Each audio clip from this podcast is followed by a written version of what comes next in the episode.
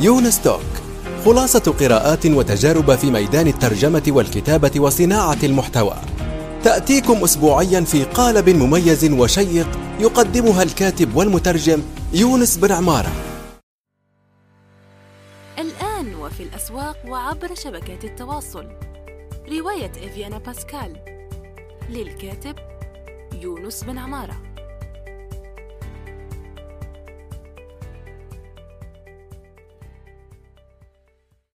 السلام عليكم ورحمة الله وبركاته في حلقة جديدة من يونس توك. صباح الخير مساء الخير حسب الوقت الذي تستمعون فيه إلى هذه الحلقة. اليوم آه، أشار إلي أحدهم مجهول. يعني نشر بخاصية مجهول في موقع حاسوب آي أو. وطلب مني يعني بالإشارة يعني طلب مني أن أجيب على بعض الأسئلة بخصوص التدوين وهذا ما سوف نقوم به بإذن الله بعد قراءة نص السؤال الذي يقول كيف يمكنني أن أصبح مدونا؟ لدي العديد من الأسئلة أتمنى الإجابة عليها من المدونين وأتمنى أنا أيضا يعني يشاركونا أكبر عدد ممكن من المدونين المحترفين ومتوسطي الخبرة للاستفادة.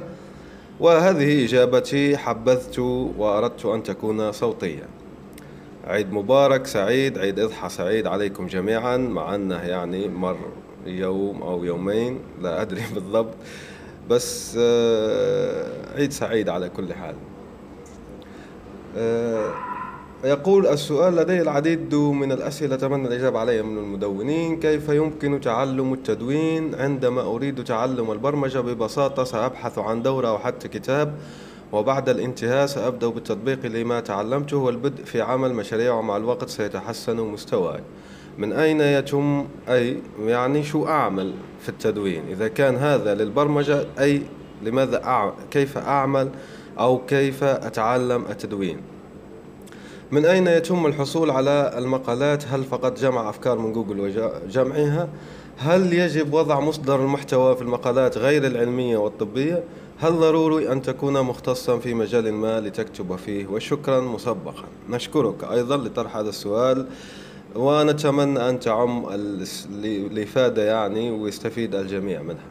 بخصوص السؤال الأول هو فيه فعلا دورات هي قليلة جدا عربيا لكن فيه دورات لتعلم التدوين بالأخص يعني لو أخذنا المجال لو تبحث بشكل أعم وهو صناعة المحتوى. لأن التدوين عبارة عن جزء من صناعة المحتوى.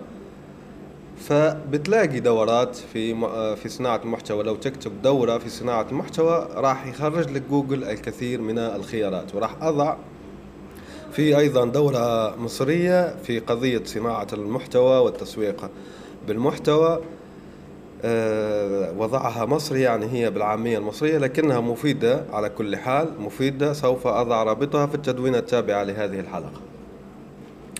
نذهب إذا إذا كما قلنا هنا الجواب على السؤال الأول هو في الحقيقة اعرف كيف تبحث بالمصطلح الدقيق واللي هو هنا صناعة المحتوى مش تدوين بالأخص. حتى التدوين احتمال تجد يعني لم أبحث لكن صناعة المحتوى بحثت ووجدت. وراح أضع الروابط في التدوين التابعة لهذه الحلقة. إذا نبحث السؤال جواب السؤال الأول نبحث بكلمة صناعة المحتوى في جوجل.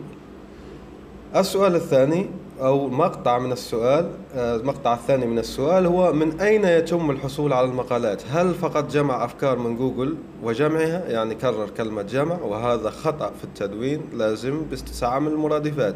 جمع أفكار من جوجل وتنسيقها مثلا. لكن على, على كل حال هو يطرح سؤال يعني ما ما لسنا في عملية مراجعة.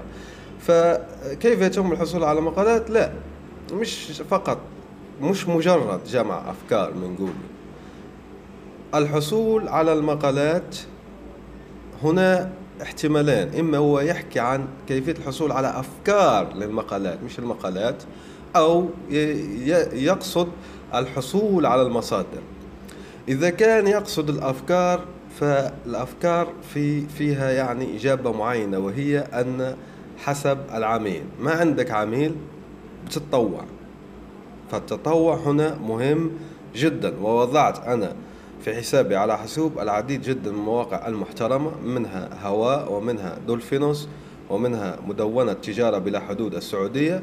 فتحت وأخيرا آه، وضعت آه، موقع عربي 22 وهو يقدم نظام مكافآت للمحتوى. فهذه نحكو نحكي عن تطوع. فلما تتطوع انت بتلاقي هون عميل. عميل يطلب منك كتابة في موضوع معين أو يطلب منك من أنت يعني مثلا تدخل بتلاقي مدونة تحكي عن التجارة الإلكترونية وتحكي عن التسويق بالمحتوى مثلا والتسويق بالمؤثرين في منصة دلفينوس.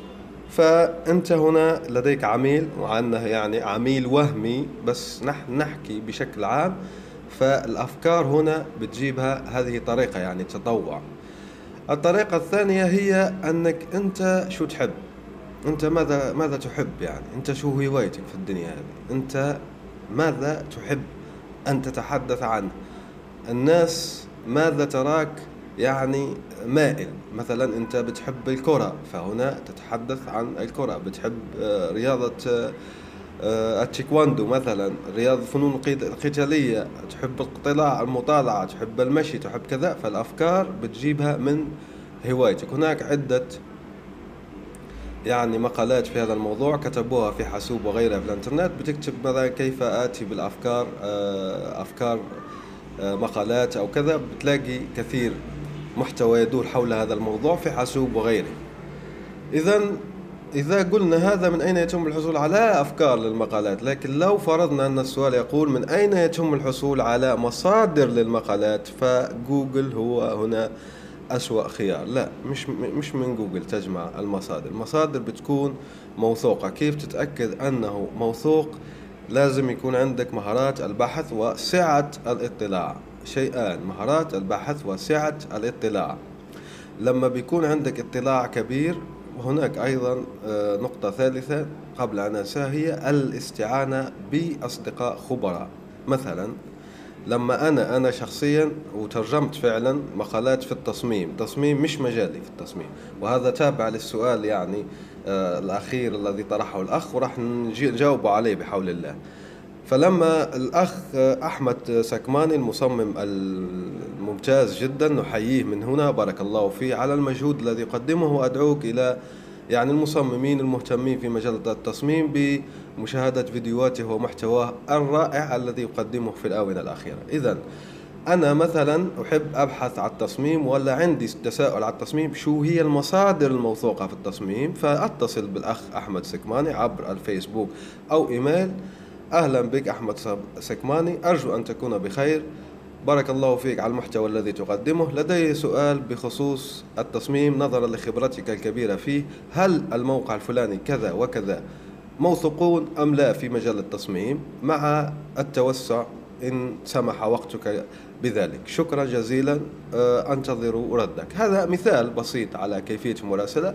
فبتستعين. ما عندي أصدقاء لازم بيكون عندك أصدقاء وبتبني شبكة المعارف. كيف تبني شبكة المعارف؟ لأن شوفوا إحنا نحن توسعنا يعني هنا. فبنحكي عن كثير من المهارات بدك تطورها لكي تصل إلى الاحتراف في التدوين. مثلا بناء شبكة المعارف. فبناء شبكة المعارف الخبيرة مهمة جدا وتكلمت عنها Harvard Business Review أدعوك إلى متابعة المجتمع المجتمع الذي أطلقته في حاسوب ومتابعة الموقع. بيحكوا لك كيف تبني شبكة معارف ممتازة. وأيضا أكاديمية حاسوب لديها مقالات بهذا الصدد وجوجل واسع مع أن قلنا لا تعتمد بكذا بس أنت بشكل عام بتدخل جوجل وبتلاقي المصادر الموثوقة اللي, اللي, اللي بتحكي عن كيفية بناء شبكة المعارف ومن هناك تتأكد. فيكون عندك مرحلة أولى مثلا أنت هذا الموقع آه، بشاكك فيه هل هو موثوق أم لا لكن بعد أن سألت الخبير بعد أن بنيت شبكة المعارف وسألت الخبير قال لك أي هذا أبصم عليه بالعشرة ممتاز جدا. فكذا فيكون عندك تأكد. ننتقل إلى المقطع الثالث للسؤال وهو يقول هل يجب وضع مصدر المحتوى في المقالات غير العلمية وغير الطبية؟ نعم المصدر مهم جدا في أي مقال تكتبه خاصة لما بيكون يحكي عن الأرقام ويحكي نحن هنا نحكي عن تدوينات اللي تجيب عملاء ما نحكي عن خواطر أو كذا لأن الخواطر هذه والم... والمدونات تبع المشاعر وكذا ما فيها مشكلة على كل حال. من حقك أنك آه، بتقول مشاعرك اللي كما تشاء. بس نحكي عن التدوين الاحترافي لازم تضع المصادر. ليش؟ لأنه يعزز الموثوقية ويجيب عن السؤال المهم والضروري في هذا العصر. منين جبت هذه المعلومة؟ من وين جبتها يعني؟ فهذه مهمة وبتكون أيضا آه، عملت الهوم وورك تبعك يعني البحث الأساسي تبعك وبتزيد الموثوقية. فيحبذ وضع مصدر مصادر للمحتوى سواء كان المقال علمي أو طبي وأكيد يؤكد في المصادر العلمية والطبية يؤكد ولو كان يكون لديك يعني مثلا طبيب أو صيدلي أو كذا وأنت بتحكي عن دواء معين لازم بمر على مراجعته إذا كان موثوق. ولهيك قلنا منذ قليل لازم تبني شبكة معارف بيكون فيها مثلا آه، صيدلي بيكون فيها بيطري بيكون فيها معلمة بيكون فيها بروفيسور بيكون فيها خبير شريعة بيكون فيها صانع محتوى بيكون فيها مترجم بيكون فيها واحد ساكن في ألمانيا. مثلا بيقول لك مصطلحات ألمانية بتحتاجها في شغلة معينة وهيك. وأنا قلنا كيف تبني شبكة المعارف؟ ممكن. أنا لا أعد بشيء لكن ممكن أضع حلقة كاملة عن كيفية بناء شبكة المعارف بالأخص للمدونين. والمقطع الأخير نصل إلى المقطع الأخير والذي يقول هل ضروري أن تكون مختصا في مجال ما لتكتب في الجواب المختصر؟ لا. ليش؟ لأن آه، هناك فرق بين العامل الميداني الشخص اللي في الميدان وفرق بين الباحث. فالمدون هنا في هذه الصيغة هو باحث. فهو يبحث يعني. أنت مش شرط آه، يكون لديك يعني آه، خبرة في المحاسبة حاسب محاسبة عميقة جدا لكي تكتب مثلا مقال كيف آه، كيف تدير ميزانيتك الشخصية مثلا أو كيف تدير ميزانيتك في السفر مثلا أو في رمضان أو شيء من هذا القبيل. فالاختصاص ليس مطلوب إلا في أشياء مش لا تنتمي لحديثنا الآن واللي هي مثلا ورقة بحثية. ورقة بحثية دراسة أو كذا فهذه تطلب أنك تكون مختص في المجال اللي تكتب عنه. أما تدوينه بلوج يعني آه، فهذا ليس مطلوب لأنها هي أصلا مصنفة كتدوينة. والتدوينة وانت اذا شكيت يعني مثلا كتبت عن مقال في عن آه، دواء معين انتشر مثلا في مجتمعك أو كذا وانت آه، رحت للصيادلة ورحت للأطباء وسقسيت ولقيت مشكلة هو أن الصيادلة أصلا والأطباء متضاربه آرائهم وانت حبيت تكتب تدوينة مهمة تجمع الآراء تجمع يعني الضجة الإعلامية اللي دايرة حول هذا الموضوع. فهنا هناك طرق معينة ومن بينها أنك تكتب في أول المقال في صندوق معين يكون أصفر أو إذا كنت يعني تجيد التصميم أو استعمال آه، إضافات ووردبريس آه، المميزة بتضع صندوق أصفر بتنبه أن هذه المعلومات الطبية لا يجب أن تؤخذ بعين اعتبار دون الرجوع إلى طبيب معتمد وأن هذا المقال ما هو إلا للاطلاع فقط. فهذه من الطرق اللي تخلي مسؤوليتك من الموضوع.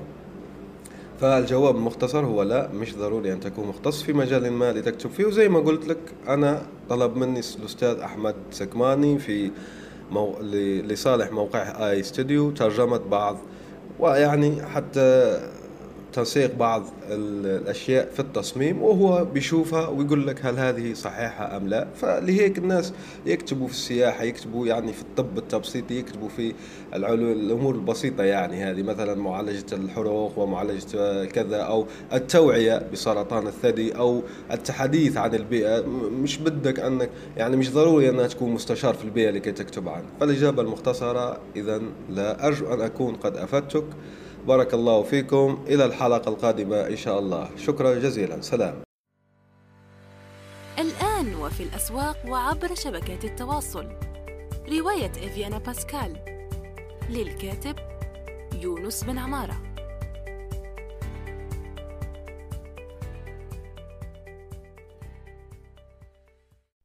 نأمل أن يكون موضوع هذه الحلقة قد نال استحسانكم. انتظرونا في الأسبوع القادم ولا تنسوا مشاركة الحلقات والاشتراك بالبودكاست. علما أنه بإمكانكم مراسلتنا باقتراحاتكم للتحدث عن أي موضوع يتعلق بالكتابة والترجمة وصناعة المحتوى.